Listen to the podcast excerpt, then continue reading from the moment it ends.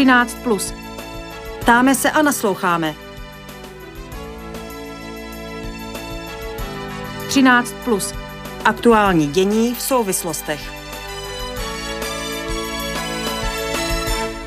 Zástupci vlád členských zemí Evropské unie schválili Český národní plán obnovy spojený s čerpáním prostředků z Evropského fondu. Záležitosti se budeme věnovat v úvodním rozhovoru. V druhé části se pak zaměříme na sbírku Světluška a na lidi s postižením zraku. Dobrý poslech přeje Filip Braindl.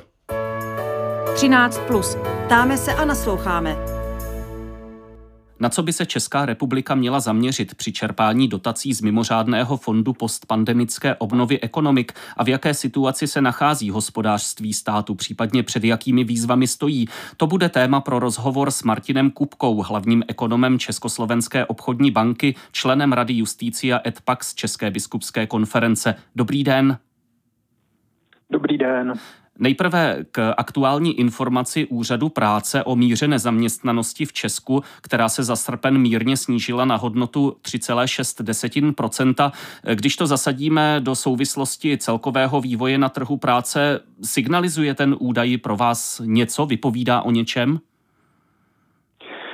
Ten údaj vypovídá o e, několika věcech současně.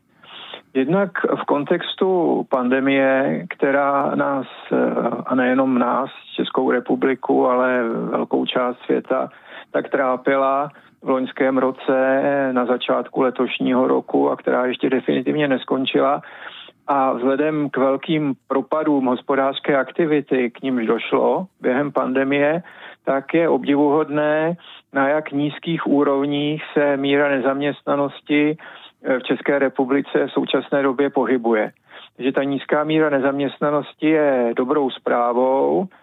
E, ukazuje, že i díky podpoře e, státu fiskální, díky vynalézavosti našich společností, firm a díky tomu, že si uvědomují, jak náročné by potom po oživení výroby bylo zase schánět znova propuštěné zaměstnance, hmm Eh, díky tomu se nám tu míru nezaměstnanosti podařilo stabilizovat.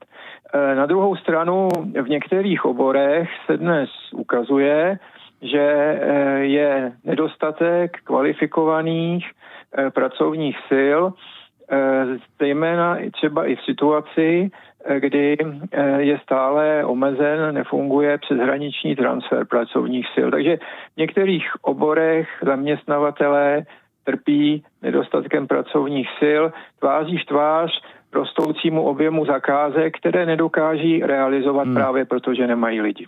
Než tohle téma opustíme, ještě jedna otázka, stručná odpověď. Lze podle vás očekávat nějaký zásadní vývoj na trhu práce v nejbližším období, nebo právě e, ty trendy ukazují určitou, řekněme, stabilitu? Já bych se domýval, že spíš platí e, varianta dvě, to znamená, že e, pracujících, dostupných, zaměstnaných na trhu práce nebude nějak výrazně e, přibývat, e, doufejme, že ani ubývat.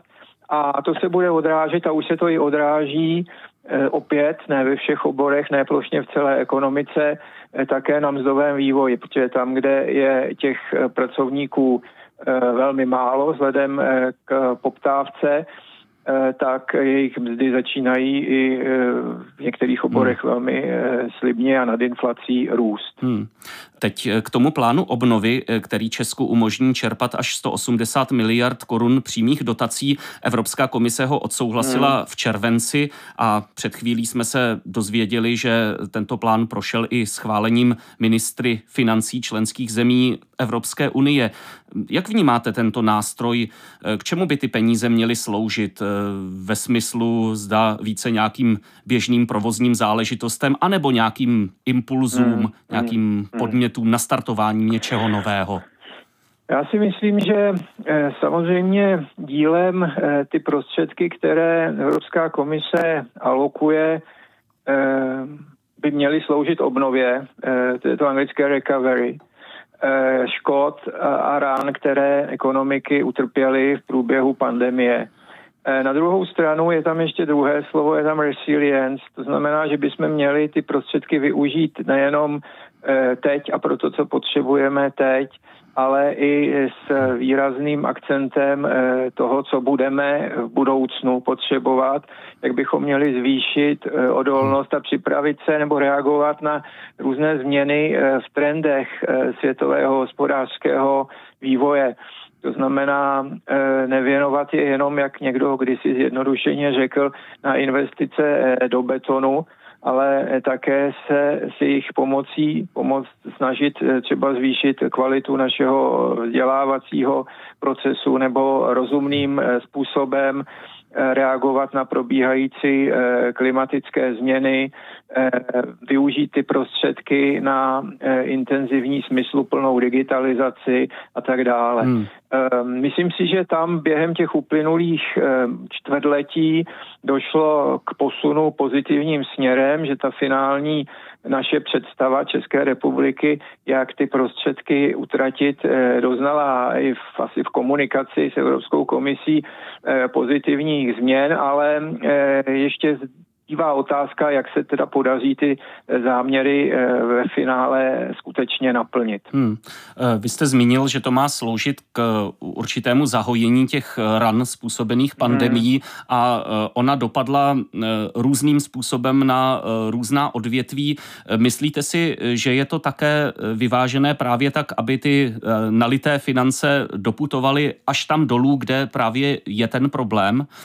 Když vezmeme, že to třeba zase zasáhlo i nějaké eh, konkrétní živnostníky a podobně, eh, nějaké konkrétní obory. Eh, lze očekávat od tohoto plánu i určité hojení těchto pandemických ran? Já si myslím, že určitě ano, ale kdybyste po mně chtěl, abych dokázal hmm. kvantifikovat mm, úspěšnost toho, eventuálně přiměřenost nebo, nebo kdo má větší šanci, kdo menší, to si, to si netroufám. Já už jsem to trošku předeslal v té předchozí hmm. odpovědi. Eh, ta realizace eh, nakonec a její časový průběh je, je vždy ne, nejistá, ale myslím si, že není na místě být úplně pesimistický.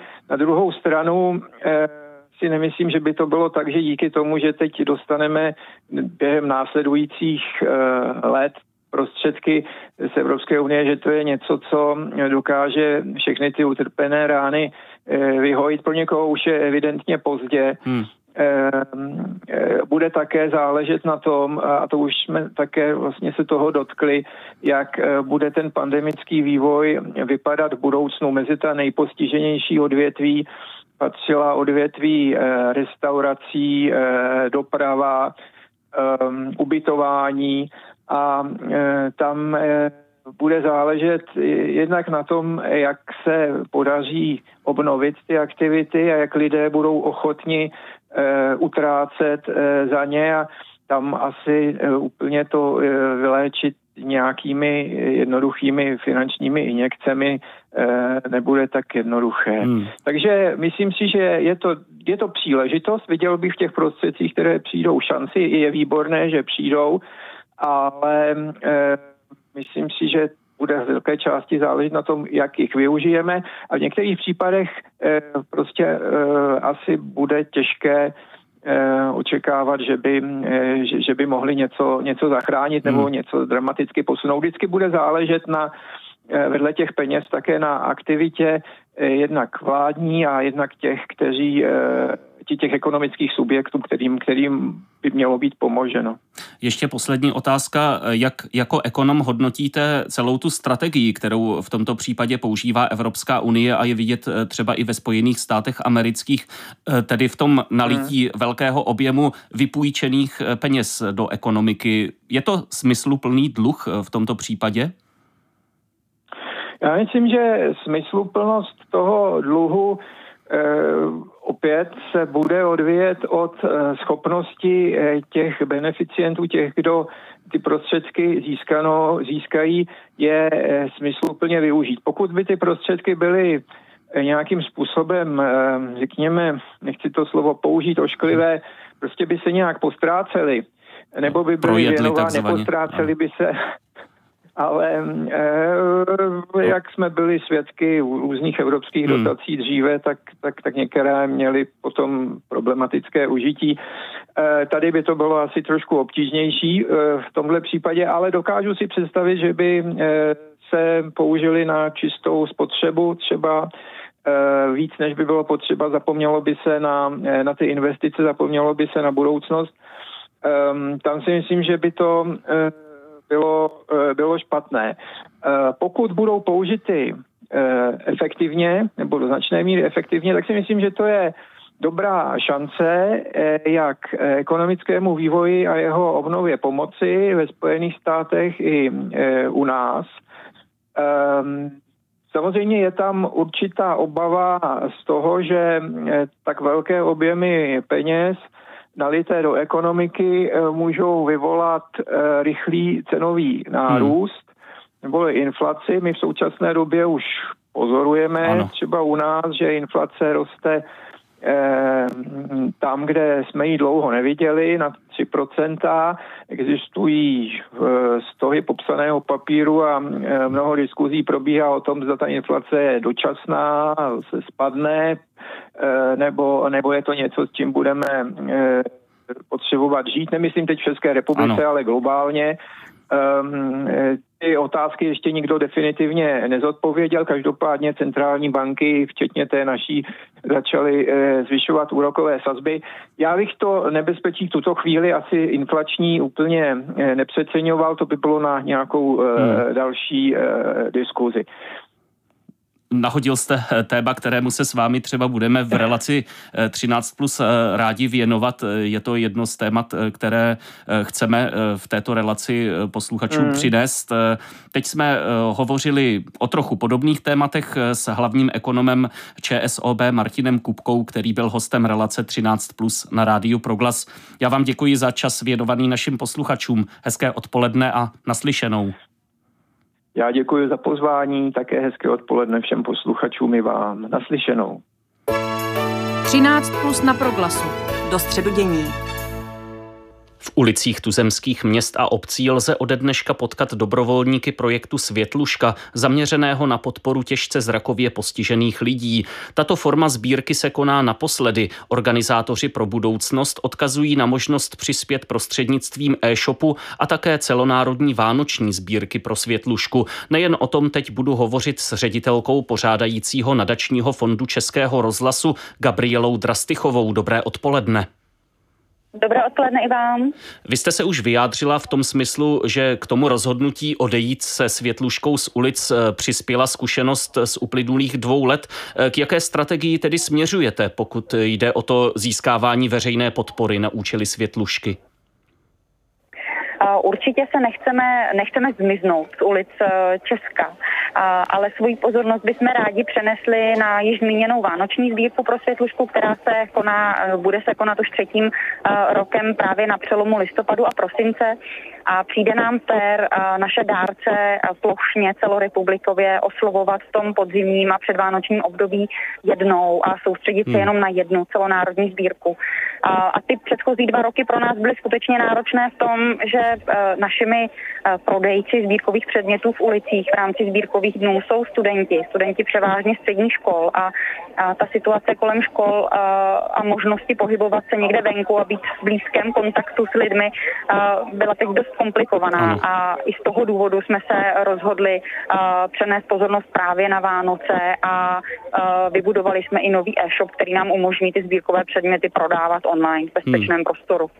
Ty sbírkové dny v té, řekněme, klasické podobě pro světlušku se konají od roku 2003. E, jak byste tu zkušenost zhodnotila, když tedy ponecháme stranou ty samotné vybrané peníze? Jaký další přínos vidíte? Za mě ten největší přínos, krom toho, že se nám podařilo eh, během sbírkových dnů za tu historii vydělat 94 milionů korun, které putovaly do veřejné sbírky Světluška, tak ten přínos vnímám zejména v tom, že jsme pomohli budovat eh, filantropické uvědomění u mladých lidí a pro mě je kouzelný, když se dneska ve firmách potkávám s manažery, s pracovníky, kteří vzpomínají na to, jak, eh, jak ve svém mládí na střední škole byli dobrovolníky světlušky. A další ten, ten jako úžasný efekt sbírkových dnů je, že v tom týdnu přitáhneme velkou pozornost k životu zrakově postižených. Hmm. Ukážeme to, jakým způsobem jim můžeme my pomoct, nejenom finančně, ale i naším chováním. Já jsem se na to chtěl právě zeptat, protože určitá osvěta je součástí toho projektu z Větluška. E, tak jak se podle vás změnilo povědomí veřejnosti o této problematice, o problematice lidí s těžkým postižením zraku? Já si myslím, že eh, se to mění k dobrému. Myslím si, že jsme čím dál vnímavější k potřebám druhých, ale zrakově postiženým dneska nepomáhají už jenom lidé, ale pomáhají jim výrazně i technologie. Hmm. Proto můžete dneska v ulicích vidět podstatně víc samostatných zrakově postižených, kteří třeba chodí s mobilním telefonem, ve kterém mají navigaci, která je eh, jim umožní pohybovat se eh, volně po městě. Takže i to obrovsky pomohlo samostatnosti zrakově handicapovaných. Ale ta lidská pomoc je tam pořád ta nejdůležitější. Hmm. Já možná mohu prozradit, že na přípravě ne dnešní, ale jiných relací 13 plus se podílí naše eh, kolegyně redaktorka, která je nevidomá a mnoho technologií eh, jí pomáhá eh, ty redakční úkoly velmi, velmi dobře plnit. Když eh, bych se zeptal na tu eh, celkovou podporu, eh, jak jsou na tom ti lidé s těžkým postižením zraku, pokud jde o podporu ze strany státu, nevládního sektoru, celkového nastavení toho systému? Vnímáte tam nějaké rezervy nebo to v zásadě funguje, jak by to tak zhruba fungovat mělo? Já si myslím, že jsme i v téhle oblasti ušli velkou cestu, i stát, i ten neziskový sektor. Služby jsou dneska dostupné ve všech krajích, od rané péče až po podporu zrakově handicapovaných v seniorském věku. Co si myslím, že se pořád ještě potřebujeme učit, je právě to držet tempo s vývojem a s dobou, tak aby eh, státní příspěvky na eh, kompenzační pomůcky opravdu držely to tempo s těmi moderními technologiemi a dokázali přispívat zrakově handicapovaní právě na ty nejnovější pomůcky. A do té doby, než toho bude schopen stát, tak tuhle tu část právě eh, plní neziskový sektor. Takže my jako nadace, nadační fondy jsme schopni přispívat i na takové pomůcky, které ještě třeba nejsou v číselnících úřadu práce, na základě kterého potom vyplácí podporu. Hmm. Eh, když jsme hovořili o těch přínosech, nebo když vy jste hovořila o těch přínosech projektu Světluška, eh, zmínila jste eh, budování toho filantropického povědomí u tehdejších studentů, dnes třeba už ekonomicky aktivních lidí. Vám se také podařilo v té době získat podporu různých veřejně známých osobností. To taky asi hodně pomohlo těm vašim cílům, jak v té osvětové oblasti, tak i v tom získávání prostředků. Je to tak?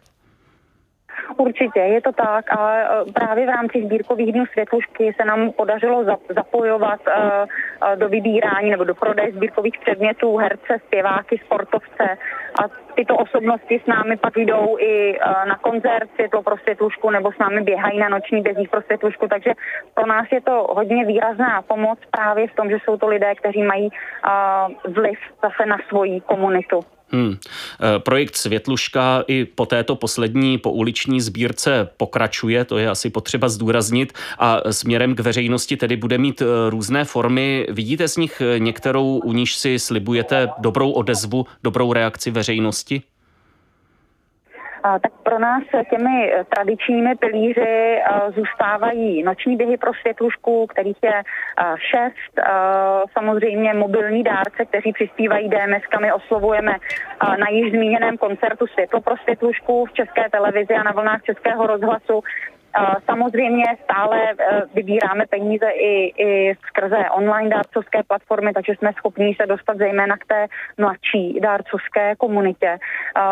Za mě je důležité zmínit to, že se rozhodně světluška nestahuje z ulic e, hmm. Česka, ale díky organizacím, se kterými spolupracujeme, tak budeme stále na menších beneficích vlastně po celém Česku, ať jsou to malé koncerty, rozsvícení vánočního stromečku, malé sportovní akce, které mají benefiční komerční uh, charakter, tak tam stále světluška přítomná bude. Gabriela Drastychová, ředitelka nadačního fondu Českého rozhlasu, který organizuje projekt Světluška na podporu těžce zrakově postižených lidí, vystoupila v relaci 13 plus na rádiu Proglas. Děkuji za rozhovor, přeji hezké odpoledne a mnoho úspěchů Světlušce. Naslyšenou. Moc děkuji za pozvání, naslyšenou. 13 plus v pondělí 6. září končí. Naslyšenou u dalších rozhovorů k aktuálním událostem se zítra po 13. hodině těší Filip Braindl.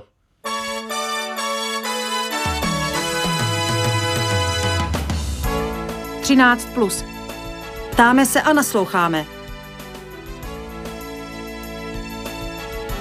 13 plus. Aktuální dění v souvislostech.